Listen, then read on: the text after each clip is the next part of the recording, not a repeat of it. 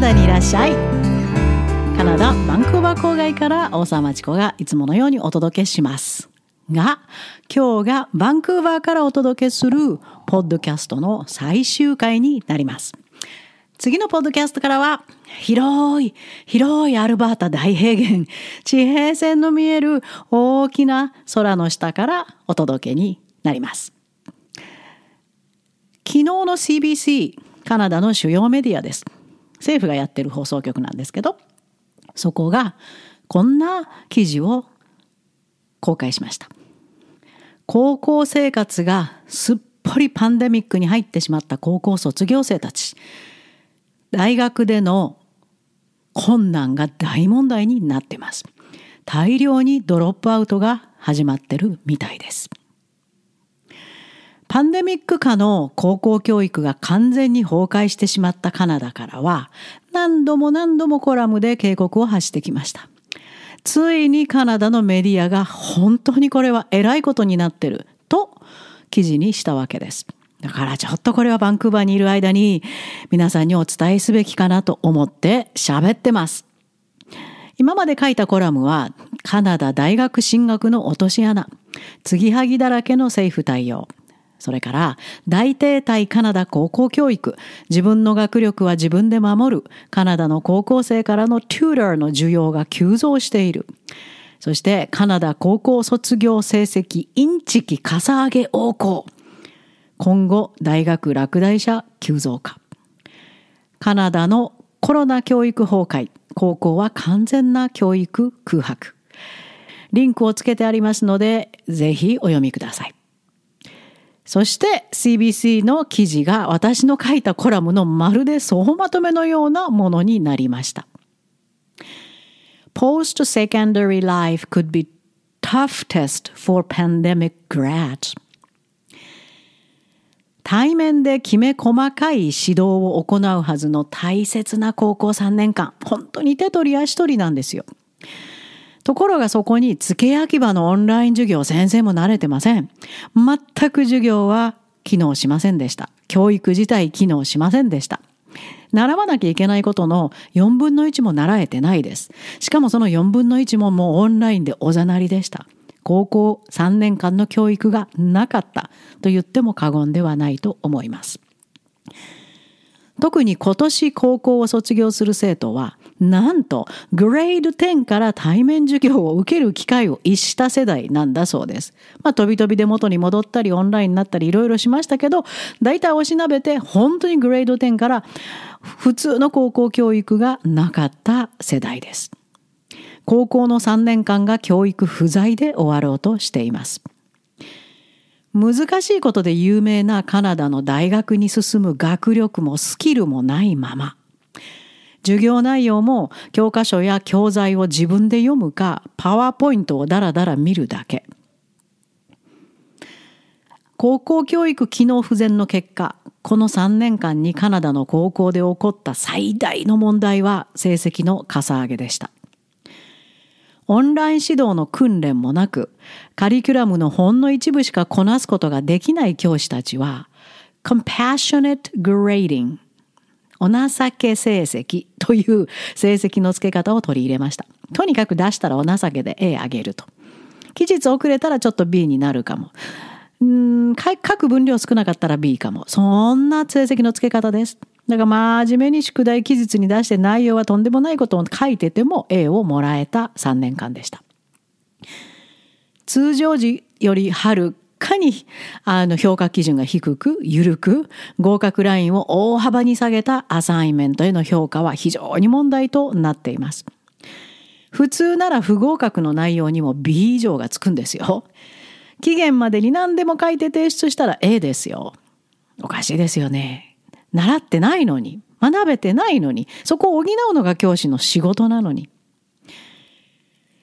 試験もパンデミック前のような内容を深く理解する能力を問うのではなく、教科書を見ながらとにかく何か書けばいいというもう本当に驚きの簡単なものに変わったのがこの3年間です。テストありませんって言って報告くれた生徒も多かったのにはびっくりしました。そんなので A を取って卒業していく生徒たちです。能力もないのにカナダに高校留学した日本人高校生が、とりあえず卒業させるからとっとと国に帰ってと受け入れ学区から適当な科目と成績をあてがわれ、パンデミック卒業させたケースも多かったです。日本からの、あの、もう登校拒否とか学校行けないとか、学校、日本の教育制度のせいにして自分の努力不足は棚に上げて日本合わないとか言ってカナダに来た生徒をいっぱい集めてたボロい学区が特にこういうことをたくさんやりましたよ。カナダの生徒のケアで手一杯です、学校は。そんな出来の悪い日本人高校生の面倒を見る余裕なんか全くありませんでしたから。厄介払いしたんですね。こんな文句来たんですよ。高校留学は難しいってコラムに書いてますが、こんな僕、日本でも落ちこぼれで算数もわかんなかった僕が卒業できたんです。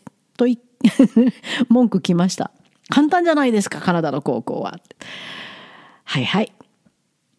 あのね、日本に戻っても高校で何にも学んでいないまま、もちろん英語なんか全然できないまま、この子たちは F ランクの大学か専門学校に押し込まれて、その先はどうするんだろう？日本社会に貢献する人材にはならないですね。この3年間の空白、これからボディーブローものすごく効いてくると思います。かわいそうです。さあ今度はこっちに残って大学に行く生徒たち。大学準備に必須のプロジェクトすらやらせてもらう機会もなく、指導を受ける機会もなく、高校3年間が抜け落ちたまま進学していく生徒たちは、残酷な試練が待っています。高校教師たちは、特にグレード12の大学進学する生徒たちを訓練することがほとんどできませんでした。いっぱい訓練しないとカナダのレベルの高い大学に届かないんですよ。かなり時間をかけていつも訓練します。ところが、かさ上げした成績で何か書いたら A をもらえるテスト結果で大学に出願し、アクセプトされてしまった高校生たちの末路が悲惨です。もちろん大学側も気がつき始めました。まともな教育も評価もないまま大学にアクセプトされてしまった学生には大きな傷口が開いています。ですって。これは大学関係者のコメントです。従来の大学初年度学生は、難しい、困った、と、きしむような悲鳴を上げるのが常なんです。そのぐらいカナダの大学大変なんです。高校のレベルとはめっちゃくちゃ差がある大学レベルなんです。ところが、パンデミックに奪われた高校時代を送り、そのまま大学に入ってしまった学生は、悲鳴すら上げ方わかりません。どうしていいかわかんないので、簡単にドロップアウトしているそうです。それも大量に。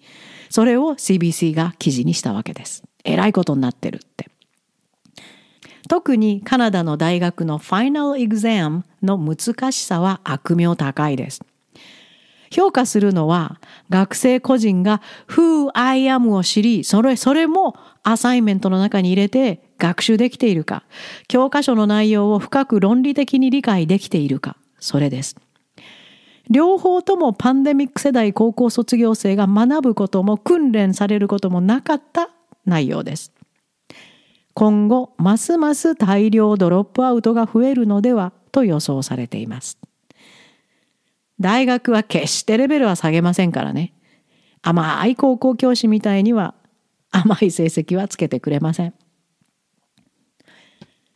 カナダから運営しているオンライン特別指導カナダクラブでもカナダの高校からの教育は本当におざなり、自分の学力は自分で守るしかなかった高校生のヘルプも行ってきました。しかし、高校で実際にやっている内容の薄さ、ふって吹いたら飛んでいきそうな薄さでした。いい加減さ、なんじゃこの内容はって思いましたよ。で、先生の評価といえばまるで幼稚園生を褒めてるような甘い成績。愕然としましたね。これでは大学であっという間にドロップアウトするかもと気合を入れて生徒を助けています。それにしてもひどいひどい現状です。何にも学べていない。あんなアサイメントに A がつくなんて、試験もない。と危機感を持ち、自分でヘルプを求めた高校生がたくさんカナダにはいましたよ。現地のカナダ人高校生も周りにヘルプいっぱい求めました。これじゃ自分が潰れる未来がないって。ところが、僕でも卒業できたんですっていう文句が来た。それと同じような悲しい勘違いのように、こんないい成績もらった。私すごいかも。有名大学に行けるかも。と見事な勘違いをし、行き止まりの袋小路に入り込んだ日本人高校生も多かったと思います。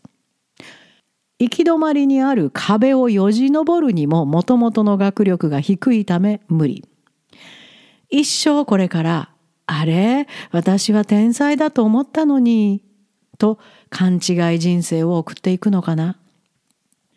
甘いかさ上げ成績の付け方、compassionate grading はたくさんの日本人高校留学生の未来を潰した題材だと感じています。詐欺ですね、いわば。生徒個人の本当の能力、そして Who I am を見つけるヘルプをするのが学校のはず。それを無視して誰彼構わず、よくできました。A をあげる。とやることが、その後の生徒をどこまで潰してしまうか。自分に一番適した進路に進み、自分の能力に合致した専門スキルを身につけるはずだった生徒が、笑えるほど場違いな大学を目指し、潰れ、そこから迷ったまま出られなくなります。困ってますか？アドバイスしますよ。もっと呆れるのが、んな機能不全のカナダの高校に、未だに留学ってやってくる日本人がいるのは、あ言葉出ませんね。呆れ果てて言葉が見つかりません。そんなに必死で高校教育を捨てたいですか？カナダが元に戻るにはかなりの年数がかかりますよ。年間150万の授業料、生活費や必要経費も含めて年間合計300万程度も払って、しかも高校教育は受けられない高校留学をしに来るんですか？ふん、そうですか？日本の高校で頑張り、高い成績を取り、エッセイ、クリティカル・シンキング準備を確実に済ませてからカナダには来てください。着実なあなたの未来への道を歩きに。カナダにいらっしゃい